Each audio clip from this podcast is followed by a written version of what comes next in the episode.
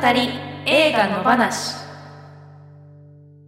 さあ始まりました女二人映画の話第139回三田村千春です宇宙魔王ですこの番組ではシンガーソングライターの私たち女二人が映画についての話に語っていきます映画好きなあなたやこれから好きになるあなたも一緒に楽しくおしゃべりしましょうはいはいということで先週お休みをいただきましてそうでしたねね急遽うんということだったんですけどはい一周遅れでうん、皆さんお待たせいたしましたねうんそうで先すよ週あうんの収録が予定されてた日、うんうんちょっと私がなんか喋れる元気がなくてですねあらちょっとあの送ら見送らせてもらったんですけどうんね先週は三田村さんもライブがあってそうです忙しくねてね予バ定タが合バタわずってして感じまでししたたがうんライブ最高でしたよ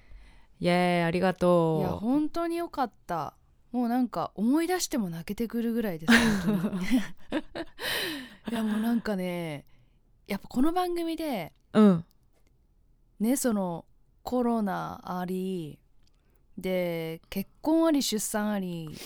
そうねでそのライブが延期になってるうん家庭も、うんうんまあこう毎週ね毎週のようにはい聞いたりしてるしててだから本当になんかこうもう家族みたいな感じでそうだよ 聞いてねたっていうか、そうそうそうそう、んうんうんでだからいろんなそのまあもちろん見えないところはもちろんたくさんあると思いますけど、うんなんかこう自分の中でも想像してた三田村さんのなんていうんですか心情とか生活とか、うんでやっぱ自分ともあの重なるとこもあるじゃないですか、仕事的にもとか、うんっていうことを考えるといやなんか本当にいろいろありましたねっていう感じでよくここ までよくここまで帰ってきてくれましたみたいなうん気持ちで、ありがとうもうお母さんじゃんもう そうお母さんね頑張ったねっつって。頑張ったよ田村さんと思って うん。だから全然もうそのブランクを感じさせないステージだったんで、なおさらねなんかよあーくここまでちゃんと戻ってきてくれたなっていう、ねえうん、まあその妊娠中にやった同じ場所でねやった弾き語りのライはいはいブはいそうがね,、ですよ結構ボロボロであれも見てくれてたかららそうあそれれももあるよね確かにねあの時もまあボロボロっていう感じは全然見てる方はしなかったですけどいやいやいや確かにそのこの間のライブと比べるとやっぱりそのね、調子の体調が ねそうそうそすごいうもろに出ちゃったりとかっていう場面もね、あったりしてたからね、そういう意味でもなんかねえなんかコロコロナ禍のこともいろいろ思い出したしうん、うんそうですよねすごい楽しかったですねでもひえ久々うのんライブいやは本当うんなんか三田村さんがすごい楽しそうだなと思った、 楽しかったでいやすそうだからね三田村さんやっうんぱステージで生きる人なんだなと思ったんですよねあらうん、ありがなたんいだろう嬉しいその曲作ること苦手意識とかっていううんうん話もあったじゃないですか、うんう MC の中で、んだからそのなんだろう三田村さんやっぱステージに出てきて歌うってるところが一番輝いてるまあそこしか見ることがないからあれですけどうんうんなんかそういう人なんだなっていうのをなんかああ感じた、嬉しいですうね。ん、なんかねこもって制作してる時うの、ん、そのなんて言うんだろう窮屈さをそうなもうんだよ含めね、うんステージが一番楽しいっていう感じがうん、なんかすごい感じました。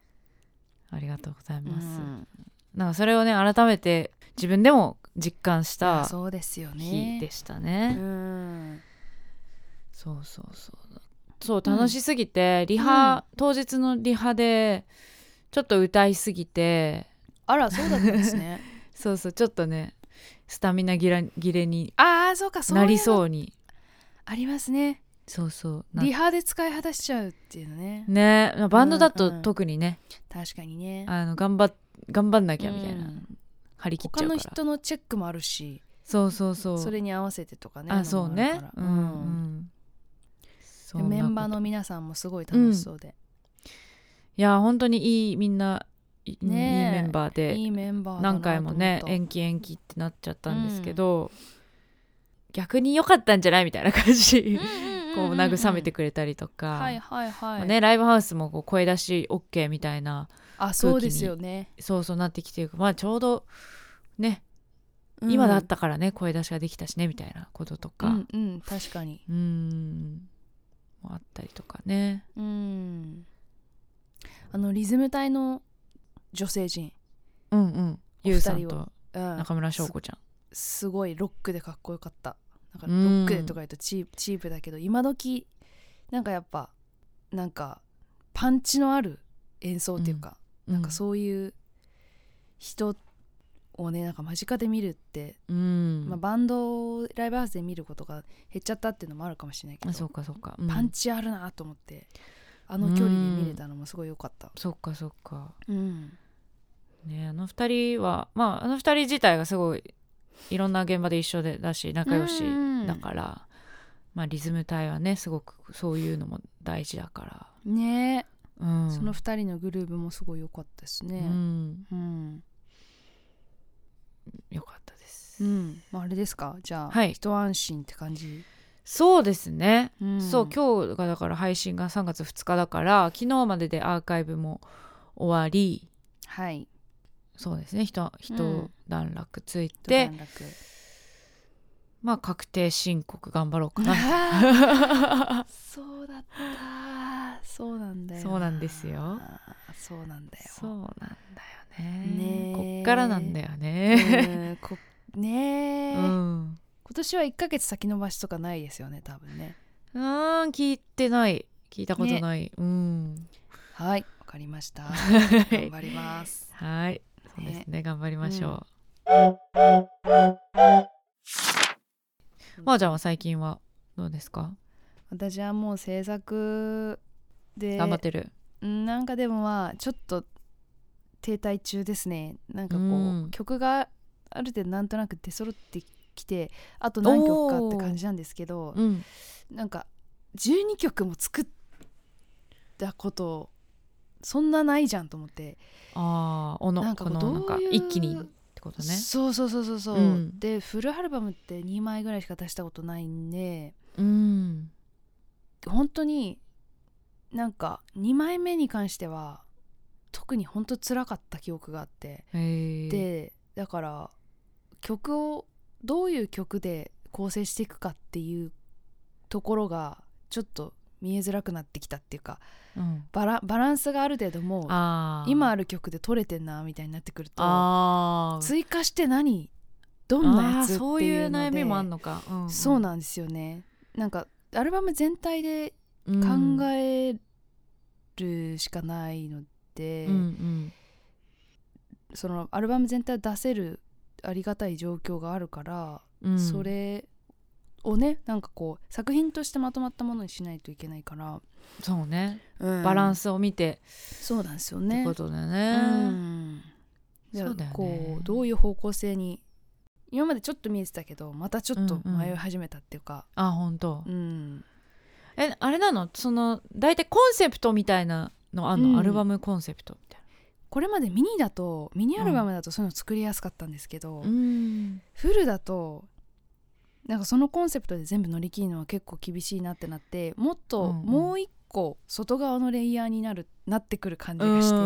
もうちょっとね抽象的なというか、ねそうそうどんどん包み込広むものの方がいいよくねねうん、もうちょょっっと大きい概念になってく気がするからとうんなんかそこをどこに設定するかがちょっと決めきらきれてないみたいなうん感じなんですけど、まあ、でもレコーディングがそうこうしてるうちに始まるのでおおーそれをやりながらちょっと最終的なうんうんうん終着地をうんうん決めるっていうなんかもうやりながらって感じのいやー非常にギリギリな感じなんですけでどもうんうん私もうんなんかいつもそんな感じだよ全然あそうですかもうレコーディングなんて全然始まってから始まってるのに、まうだん曲できてないみたいなでそあのーもう最後の曲をレコーディングすうるん2日前に曲できるとか、はいはいはいあちょっと今のですごい安心した 今のでちょっとそうそうそううんもうメンバーも決まってるけど、まだ曲できてないみたい なそうねまずはだからす関わる人たちのスケジュールを抑えるっていうところで人,、いやそこ人がね仕事だからねうんパズルだからねねあとは自分が自分だけっていう状態うんうんうんまで持ってこれればね、そうねうん、楽しみにしてます、頑張りまうす、ん、うんまたちょっと進捗をねそうこですねの番、組でうん、おも伝えしてい聞きけまるすということではいじゃあ今日はちょっとメールもねたくさんいただいてるのでそうなんですよねいきましょうかはい女二人映画の話一つの作品を2週にわたって取り上げて語っていきます今週の作品はパク・チャヌク監督「別れる決心女が二人人集まれば映画の映画の話で話で日が暮れるダラダだらラだらズルズルゆるゆると今日も平和な木曜日今日も平和な木曜日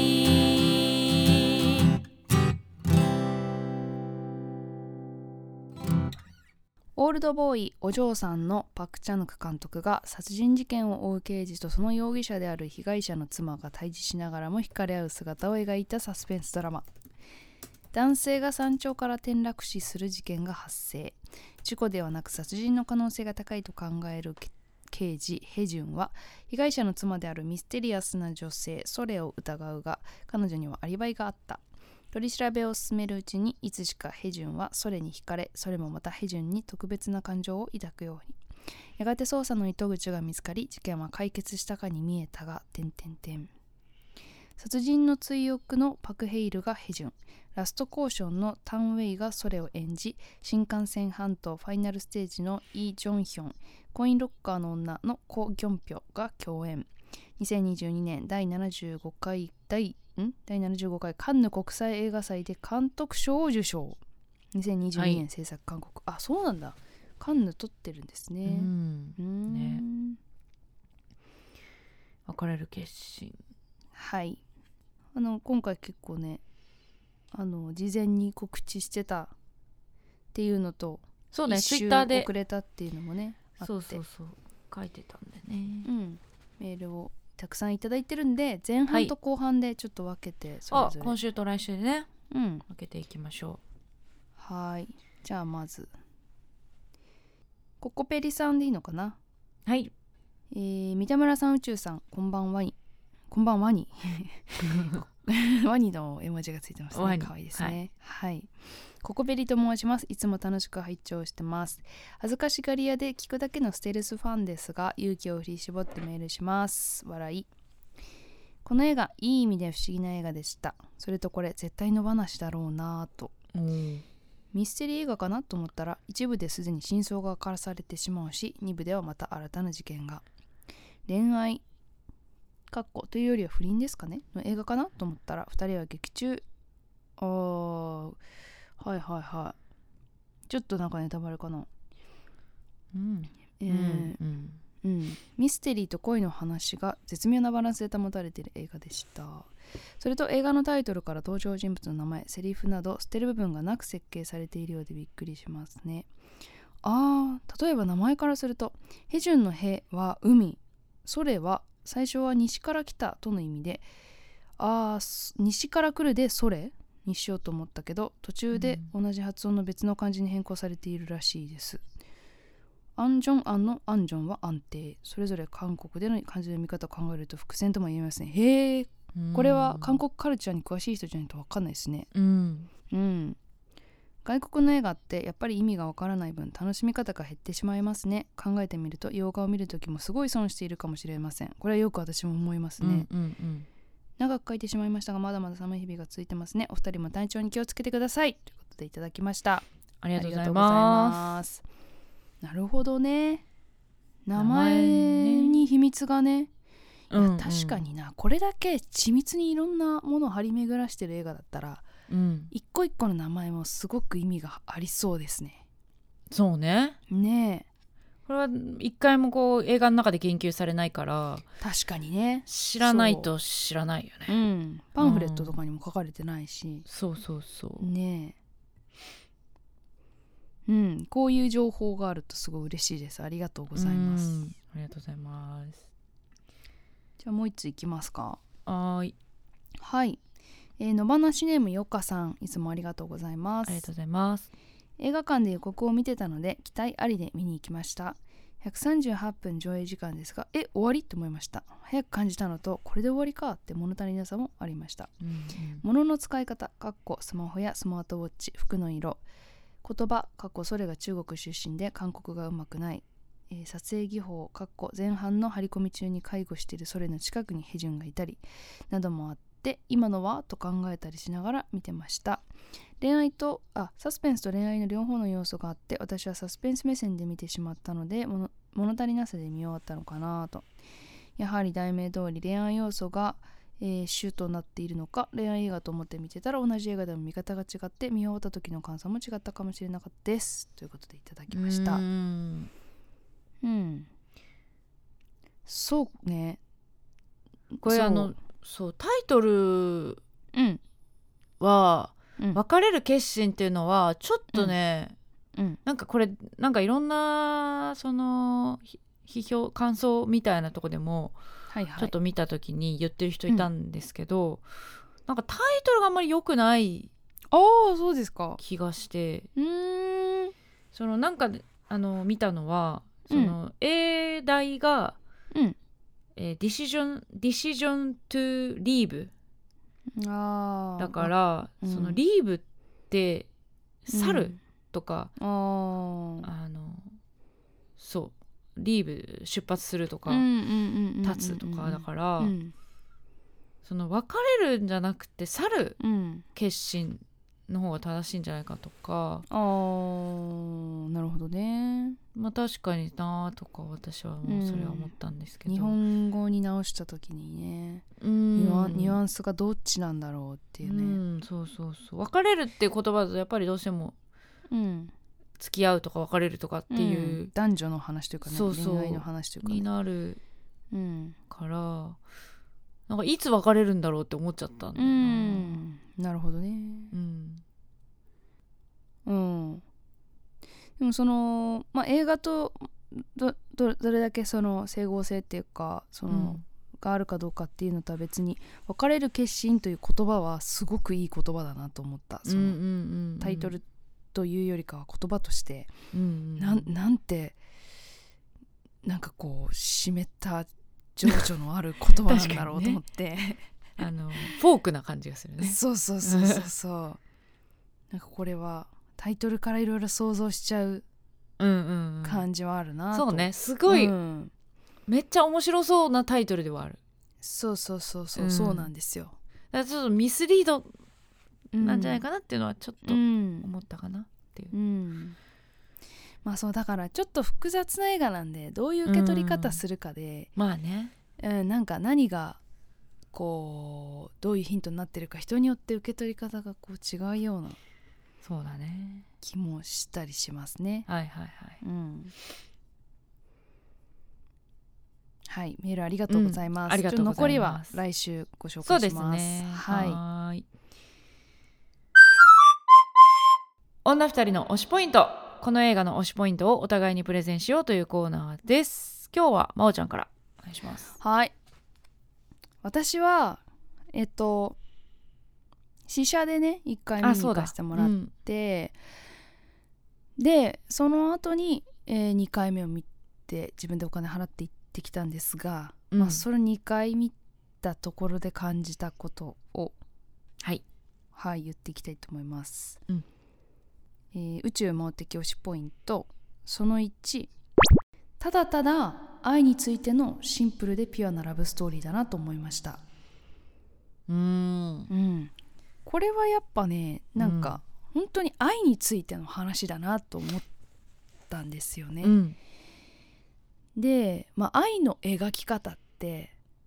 その昔スピッツの草野正宗さんが言ったとされるほあるある言葉をずっと私は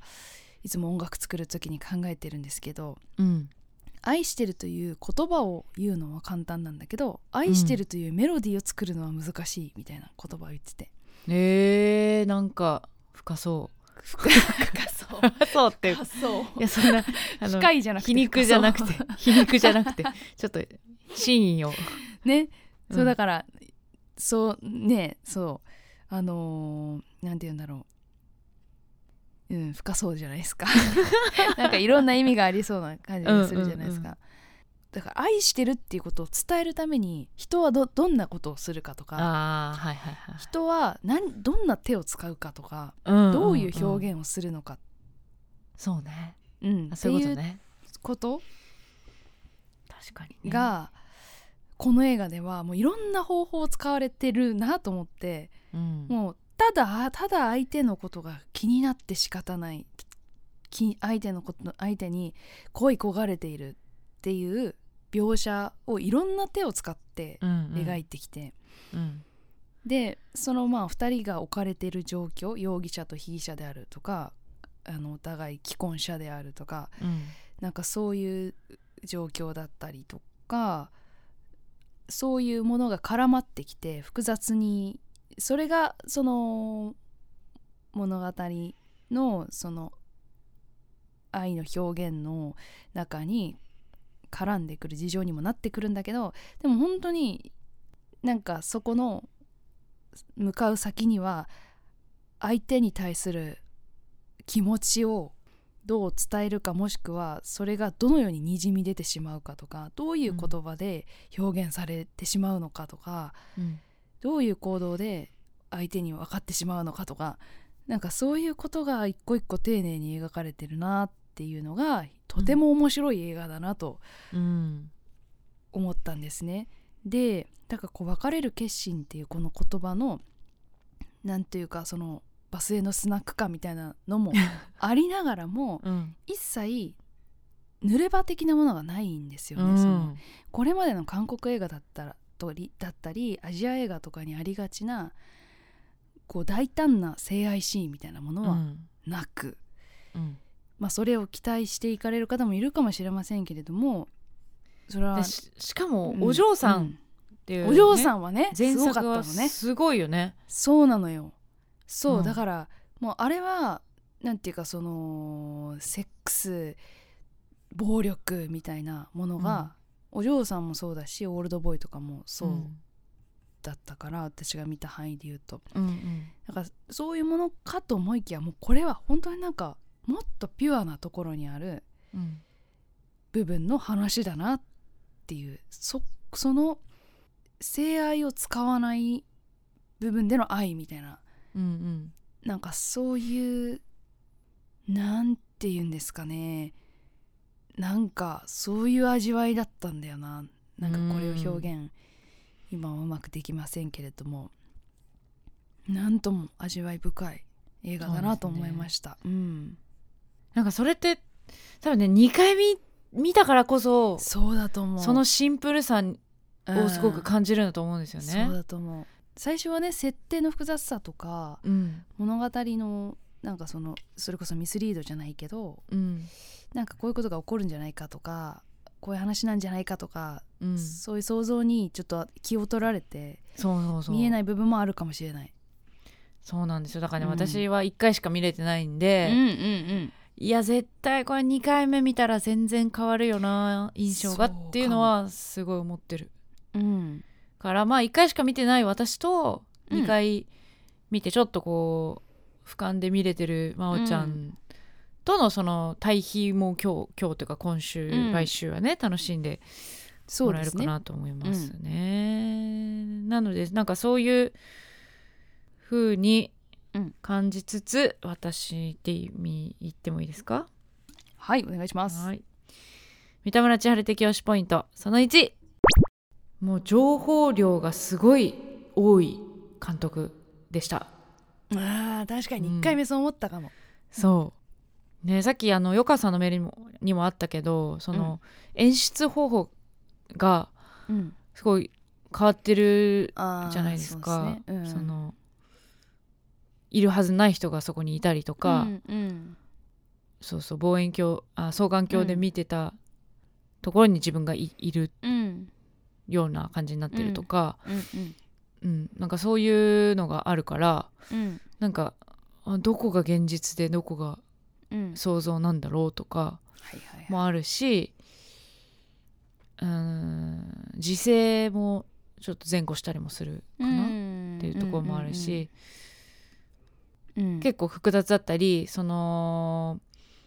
さっきのねあのメールにもあったけど名前構にも意味があったりとかするようにもう画面の多分全てにすごい情報があると思うんですよ、ここれこののそうなんだよなパク・チャヌク監督は。うんいやだからやっぱり一回じゃ終えないなっていうところがすごくあるので,、うんでだからこそなんかねこれもあのー他のサイトとかで見たのは、だからこそ吹き替えで2回目見るのがいいんじゃないかみたいなほうことを言ってる人もいた。その情報が多いかあらー字幕を見るよりもうんうんその画面を見たいとうか、んうんうんあんまりね吹き替えで普段見ないけどそうねなんかそういう方法もあんのかなみたいな、うんうんうんうんうんうんうんうんそうだからあとその1回しか見てないことの弊害つながりで言うと、うん弊害というか、は一い1回しか見ないと最初の事件がまあ終わるで、はいまた次の事件が始まるんだけどはいそのそうそう思ってないが大体ミステリーとかサスペンスってあーうんその1個の事あ件で終わるじゃないですか1個の事そう件ねが始まって解決して終わるじゃないですか、っはいはいていう頭で見てるからそうだ2個目が始まった時にあここれは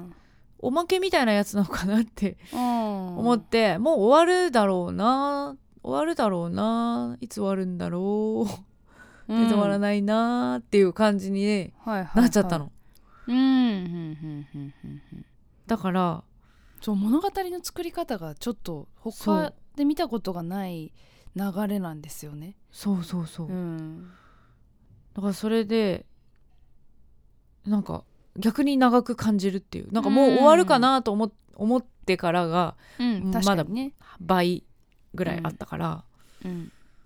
そうそうそう別になんかつまんないから長く感じたとかじゃないんだけど、うんうん予想よりそう予どこ想ましてでたと行こくでんだろうっていう終わんなかったっていうそうそうそう、うっていうのがあってまあそういうのも含めてうん情報量がすごく多いし展開うもん結構早いので、心していってくださいってうんうんう感じ、んうんうんうんうん確かにお嬢さんなんかもうん、真ん中であるネタバレがありますもんね。ああそうだったっけちょっとあんまり覚えてないわあーそこうでか結構私は衝撃受けてそうかそうかそうかそこから全く真逆の視点で物語が始まってくあーなんかそうだったかも、る。うんうん同じ場面なんだけど違う視点でっていうそうそうそうそはいはう、いはいはいうん、っていうだからこの人はよく三幕構成とかっていよくねうん映画語る人言ったりするけどはいなんかこれは2つだなと思ってここの人2つだなと思ったんだよねそうねだからそういうふうに思ってみるのとまた、うんうん、違うよねうんそうね細かくいろんな気配ってんなっていう映画なんでどこ押すかなっていうのは難しいんですが、うんうーんと、まあ、ちょっと入り口の辺の話を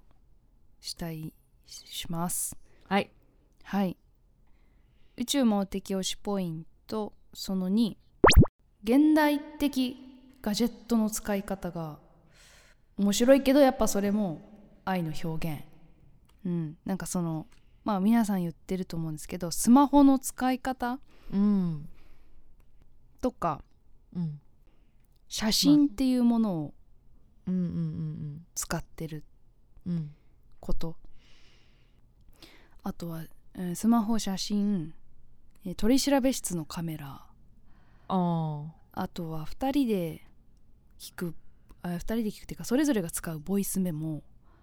あはいはいはいはいでボイスメモを聞くときに2人で Bluetooth イヤホン分け合うあーあとあれは翻訳翻訳の機械ねアプリ中国語を韓国語にする、あとは GPS はいはいはいとかですかね、うなんかそのあらゆる機器たちがうんこういう使い方すんだっていううんこういう登場の仕方ってあるんだな映画にって思いますね思いましたね、なんかその、例えば、まあ、スマホとかは皆さん言ってるところだから改めて私が言うことはないんですけどその Bluetooth イヤホンが映画に出てくることってあんまないなとかって思っうて、んうんなんか、まあ、ちょっと前の映画だったらね有線のイヤホンを2人で分け合って聞くシーンとかあったんですけど、うんあそれが今 Bluetooth なんだなだからちょっとやっぱ2人は距離が離れてても平気なんだよなってうんうん思ったりとかしてうんでしかもそのイヤホン分け合うっていうそのなんかベタすぎる演出うんもうやっちゃうところが本当にただただ恋してる2人の表現って感じで、うなんかそこもなんだかこう妖艶な雰囲気がありつつもすごくピュアな感じがする、大人のねうん、大人の大人雰囲気が出ちゃうんだなっていうので、だからなんかこういろんな時代が変わっていろんなガジェットが出てきていろんな機械が出てきていろんなものをみんな扱いますけれどもなんかそれを駆使してやっぱりひなんかこう人は人を求めるんだなみたいなうん実はやっぱすごい気持ちの部分のシンプルなものがこう浮き上がってきてっていうのがをすごい感じたりしましたね。うんうんうん、でだからそのうんいやちょっと話が複雑になってきただからそのあとは写真とかその映像とかの使い方とうんあとは見るっていうこう行為うんうんそのヘジュン刑事の方はなんかえっ、と目薬ささないとよく見えないうんうんんですよね、だからしょっっちゅう目薬さすんですけど、うんなんかだからそこの不確定さとカメラとかし写真とかの確実さとかなんかそういうものの対比とかがあなんかあんのかなとか思ったりだからそういうものをこういっぱい出してくるんでまあ情報量が多い感じには見えるんだけどーうんうんっていうなんかそういう機械の使い方とかがすごく面白かったなと思いましたそうですねうんうんうんそう使い方もそうだしなんか映し方っていうか、映し方ねねうんそれもねそうそうそう画面そうあのだかうら、んあと可愛いのが「本当だから可愛いなこの2人」みたいうんなうんうんとこがすごいいっぱいあって、うんあのメッセージのやり取りをするところで、うんあのーメッセージショートメッセージとかやり取りするときに相手が打ち込んでる間ってなんかこう吹き出しが「点点点」のマークが出てくるじゃないですか。打ってますよって、うん、ねそうあれでなんかこっちが返信しようとしたら向こうから帰ってきちゃって向こうが「点点点」ってなってて、それを待ってるみたいな感じの時間の使い方とか。うんなんかそのそのメッセージのやり取りの最初がなんか「起きてますか?」みたいななんかそういう LINE のうんうん、 LINE の送り方みたいなのがあったりとかなんかすごく恋し始めた人たちの仕草じゃんとそ思うっだ、てねうんうんなんか可愛いみたいなうんうん起きてることは殺人事件なんだけどうんうんなんかやってることが可愛いみたいななんうかんそのアンバランスさがすごいね魅力だなと思いました確かうんにはいなんかそのはい、つながりなのかわかんないけど、うんでいきますねはい、私も、えー三田村千春的推しポイントその2ユーモアセンスもいい感じにありましたなんか笑いますよね笑った、そううん、そのさっきのね真央ちゃん言ってたそういうピュアなもう,、うんもういい大人なんだけどピュアな可愛さがあるっていううんところも一個そのクスッといけるところだし、うんなんかそういうねユーモアも散りばめられてて、うんあの後輩刑事みたいなはいはいあはの人も含めてね、うん結構うん確か笑にわれるところがあったりとか、寿司寿司とかねい寿司ね 寿司ね面うんうん白かった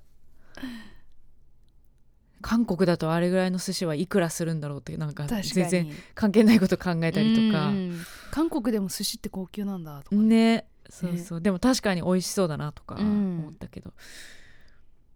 笑えるところがねたくさんんあったので、そのなんかこう緊張感ある感じ、かうん緊張感とあとそのなんか妖艶な感じの中にある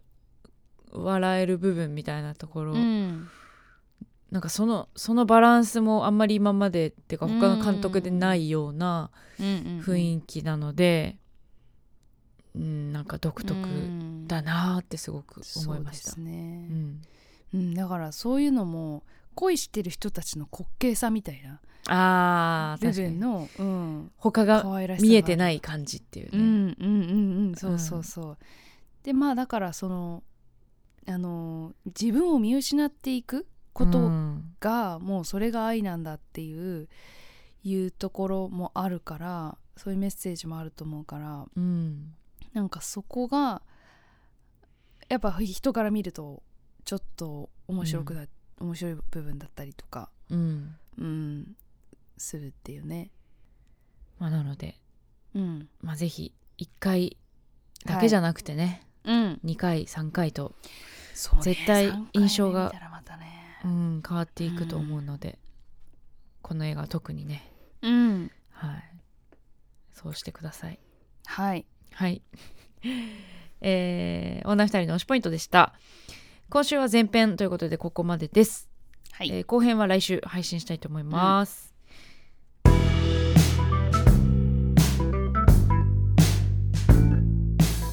この番組はポッドキャストと YouTube で聞けますお好きな聞き方でどうぞ YouTube の方はコメントやチャンネル登録グッドボタンをお願いします Twitter、Instagram アカウントフォローをお願いします、えー感想やご意見は「ハッシュタグ二人の話」をつけてぜひどしどしつぶやいてくださいそしてこの本編と合わせてさらに喋り足りないこと女二人映画裏の話として喋っていますこちらは女二人映画裏の話のノートにて音声配信中ですので、えー、1つ100円で購入してき聞いてくださいえーっと今週はですねフリートーク会ということでうん。今まで避けてきたけどこれからやってみたいことっていううんテーマで、ありそうで、なさそうでありそうな、うんテーマを喋ってま すそうですね。だいぶ脱線し、してますが。はいそうですねはい。